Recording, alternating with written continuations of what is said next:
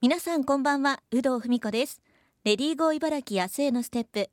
この番組では現代の働く女性を取り巻くさまざまな課題にフォーカスし、リスナーの皆さんと一緒に女性が生き生き働ける社会について考えていきます。さて、今回のテーマはテレワークについてです。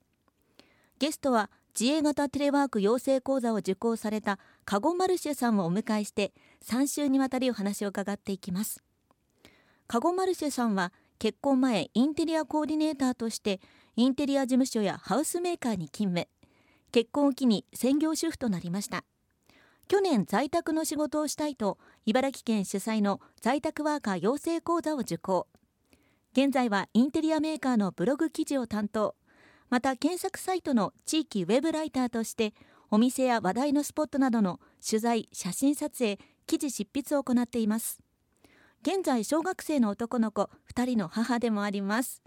カゴマルシェさん、どうぞよろしくお願いします。こちらこそどうぞよろしくお願いいたします。今週いち週目は改めて現在のお仕事内容についてお伺いしていきます。まあ、プロフィールでもちょっとご紹介したんですけど、改めてそのウェブライターとしての現在のお仕事内容ってどんな感じなのか教えていただいてもいいですか？はい、現在のお仕事はさんぼん柱として進めております。はいはい、まず一つなんですけれど、えっと、検索サイトにえ地域ウェブライターとして水戸市の気になるスポットですとか、はい、あとは自分の好きな場所ですとかお店などの記事を、えー、載せています。でグルメ記事とかも多いんですけど、うん、ランチとか、はい、洋菓子とかそういった和菓子などのお店も紹介したりをしています。はい、はいでにばんめなんですけれど、えっと、インテリア会社でインテリアや照明についてえブログの記事をえ執筆しております。はい、そしてさんばんめとしてえインテリアについて発信しているインスタグラマーさんがいらっしゃるんですけど、はい、そのサイトに来る質問に対してえの回答のお手伝いをしている、そのような仕事を、はい、しております。なるほど。はい、あ、じゃあちょっとカゴマルシェで検索するともしかしたら、はいこう地域情報なんかも目にする機会あるっていうことですね。はい、そうですね。はい、あの水戸市カゴマルシェ、はい、あの詳しく言っちゃうとカゴはひらがな、マルシェカタカナなんですけれど、はい、それで検索していただくと、えっと、今まで書いた記事などが、うんえー、載ってますので、えー、あのそうですね、地域でお近くにお住まいの方は、はい、情報が見られると思います。じゃあ後ほどちょっと検索してみたいと思いますが、はい、あ, ありがとうございます。あのインテリアコーディネーターとしても、まあ、結婚前は働かれていたということですが、はいまあ、その経験も生かしてブログ記事なども執筆されてるということなんですよね。あ、はいそうなんです。はいえっと、もともとあのインテリアコーディネーターとして、まあ、お家が好きというか家づくりの仕事に関わってみたいなっていうふうに思っていたので、うんはい、あのインテリアの学校などに行ってでそれからインテリア事務所などあとはハウスメーカーのコーディネーターをしていたんですけれど、はいあのまあ、土日の仕事も結構多かったので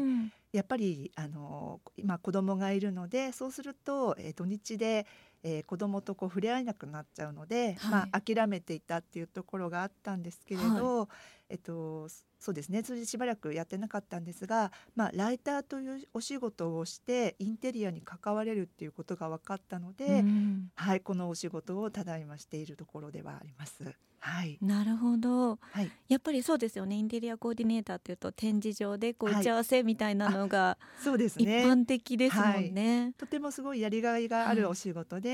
お客様が困ってらっしゃることとか、うんうんえっと、家づくりでこういうお家を建てたいんだよねみたいなこう夢を語ってくださるお客様がいらっしゃって、うん、であの本当にこう間取りから例えばそうですねこういったところに収納を作ったらどうでしょうかとかカーテンとか、うん、あとは窓周り照明などもこういったのがありますよなんて打ち合わせをする仕事はとても楽しかったんですけど、うん、やはりもちろんお客様は土日にいらっしゃることが多くて、うん、だいたいハウスメーカーというのはまあ、火曜日水曜日あたりがお休みということなので、はい、あの家族とどうしても生活がずれてしまうんですよね。うん、そこで本当はやりたかった仕事だったんですけれど、まあ、ちょっと諦めてあの、まあ、ちょっと悶々としているところはあったんですけれどあの何か仕事がないかなそういったものでも関われるものがないかなっていうのはこう漠然と探しては頭の中にはありました。うん、はい、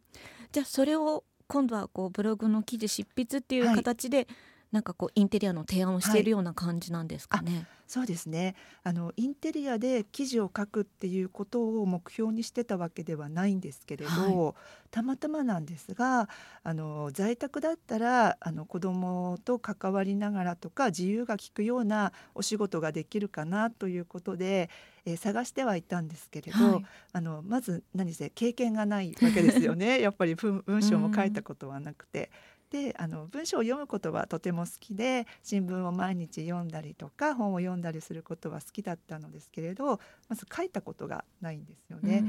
うん、それで、えー、ウェブライター独特の、まあ、書き方というのもあるという話は聞いていたので何か講座はないかなということで探していたんですがたまたま、あのーまあ、新聞読むのが趣味なので、うん、広告をあ広告というか新聞広告を見てたところに茨城県の広報誌が入ってまして、うん、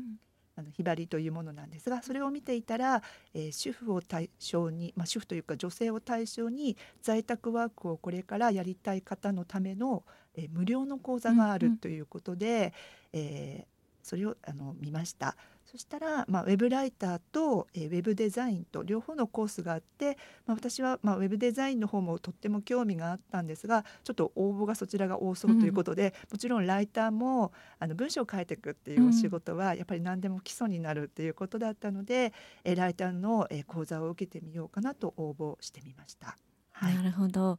だいたいそのライターっていうお仕事だとこういちにちのスケジュールってどんな感じになるんですか？はい、えー、その日の予定よって違うんですけれど、はいまあ、できれば本当は午前中に頭が動くうちに執筆をしたいところではあるんですがやはりあのいろいろとあの先方さんの予定とかもありますので、うんうん、まずあのそうですね例えば地域ウェブライターのお仕事でしたらまずそのお店が取材許可を取らなくてはいけないのでまずアポ取りから始まるんですね、うんうん、で電話をかけてアポ取りをする時もありますし実際にお店に行っていて食べながらあこれ美味しいから記事にしたいと思ってその場で交渉することもありますしまずはあのお店に許可を取って、まああのまあ、事前にもし電話で取っている場合ですけれど実際にお店に足を運んで、はいはい例えばランチでしたらランチを食べたりとかあとは持ち帰りでしたら、まあ、テイクアウト用にあの自分で商品を選んでそしてあの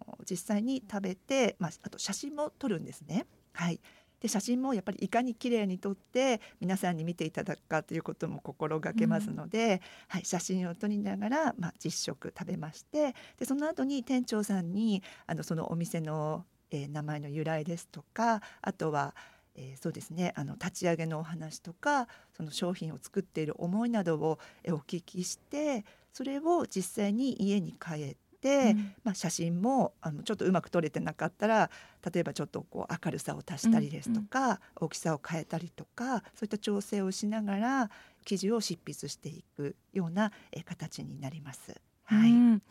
いやもう本当に結構多岐にわたる大変な、ね、こうお仕事かなと思うんですけど、はい、どうですか？なんか改めてこうやりがいとか、はいまあ、去年から、ね、始めたということであれなんですけど、はい、なんかこんなところが楽しいなとか、はい、そういうところはありますか？はい、はい、あります。あの私もちょっとこのき仕事を始めた時には、はいまあ、記事を書くっていう頭だけがあったんですけど、うん、実際に全部自分でやるということなので、まあ、自由度はあるんですがまず、えっと、アポ取りをする時にやっぱりこうお話をしてもそのお店が OK を出してくださらないこととかもあるんですね、うんうん、ちょっと不審に思われたりとか、はい、あとはあのちょっとうちはそういうの受けてないんだよねって言われた時に、はいあのまあ、できれば取材あの記事にしたいっていう、こう思いを熱くこう伝えて、うん、実際にそれであだったらあのいいよってあの水戸市のために頑張ってくれてるんだったらあの記事にしてもいいよって言ってくださったりとか、うん、で実際にあのお話を聞く中で例えば中小企業さんだったり小さなお店だったとしてもそのお店のこう後継ぎ問題とか、うん、あとはちょっとこう今はあのコロナで売れ行きが鈍っちゃってすごい大変なとこだったんだけど頑張ってあのやってるんだよねとか仕入れ先とこうやって交渉してとかあとは水戸市の食材あ、まあ、茨城県の食材を美味しいものをできるだけ地産地消としてあの頑張っていきたいんだよねってい う, こう社長さんとか店長さんのこう思いを聞くと自分が知らなかったことをとても知ることができたりとかこう視界が開けるようなとか、うん、そういった熱い思いなどを、えー、記事にしていきたいということがあって、まあ、大変な中にもそのなんですか皆さんに分かっていただきたいという思いの方がまあ強くて、この仕事をやっていてよかったなっていうように本当に思います。うん、やっぱりこう取材を通してじゃないとこう知れない情報とか、はいね、普段見慣れてる場所とかでもそういうことがたくさんありますよね。そうですね。今週いち週目はカゴマルシェさんに現在のお仕事内容についてお伺いしました。来週は自営型テレワーク養成講座についてお伺いしていきます。来週もよろしくお願いします。はい、よろしくお願いいたします。